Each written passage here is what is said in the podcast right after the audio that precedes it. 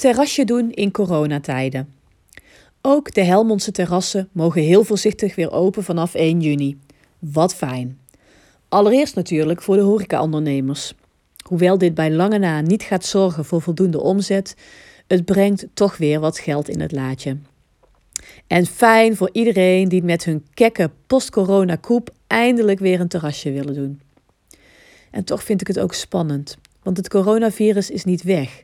Er is alleen weer genoeg plek op de intensive cares om mensen te behandelen. Als we echter niet voorzichtig zijn, loopt het aantal zieken snel weer op met opnieuw strengere maatregelen als gevolg.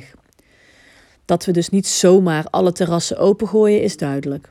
Er zijn gedegen plannen nodig voor het anderhalve meter terrassen, met veel verantwoordelijkheidsgevoel vanuit allereerst onszelf en ook de ondernemers. Hoe zorgen we voor genoeg ruimte om op veilige afstand van elkaar op het terras te kunnen zitten? Hoe zorgen we voor voldoende plekken? Hoe voorkomen we dat groepen mensen staan dringen om een tafeltje?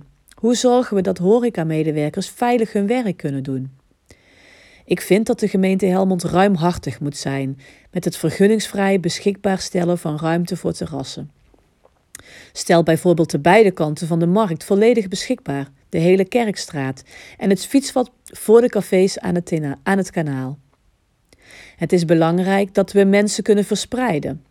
Ook is het belangrijk te werken met afhaal- en tappunten buiten en met apps om digitaal je drankjes te bestellen en betalen, zodat medewerkers niet meer dan noodzakelijk tussen tafeltjes hoeven te lopen. Ook wordt het vast verplicht om vooraf een tafeltje te reserveren voor een maximum aantal personen en een specifiek tijdvak. Kortom, spontaan een terrasje doen gaat er in 2020 nog niet bij zijn. Maar laten we dit een beetje optimistisch benaderen en hopelijk kunnen we laten zien dat wij Helmonders heel goed met deze verantwoordelijkheid om kunnen gaan. Deze versoepeling gaat horeca-ondernemers niet de broodnodige inkomsten opleveren na de rampzalige afgelopen maanden. Als PvdA-fractie vinden we dat de gemeente zal moeten nadenken over Helmondse steunpakketten. In aanvulling op de steunmaatregelen vanuit het Rijk. En niet alleen voor de horeca, maar ook voor andere zwaar getroffen sectoren. Op 19 mei is er een raadsinformatiebijeenkomst over corona in Helmond.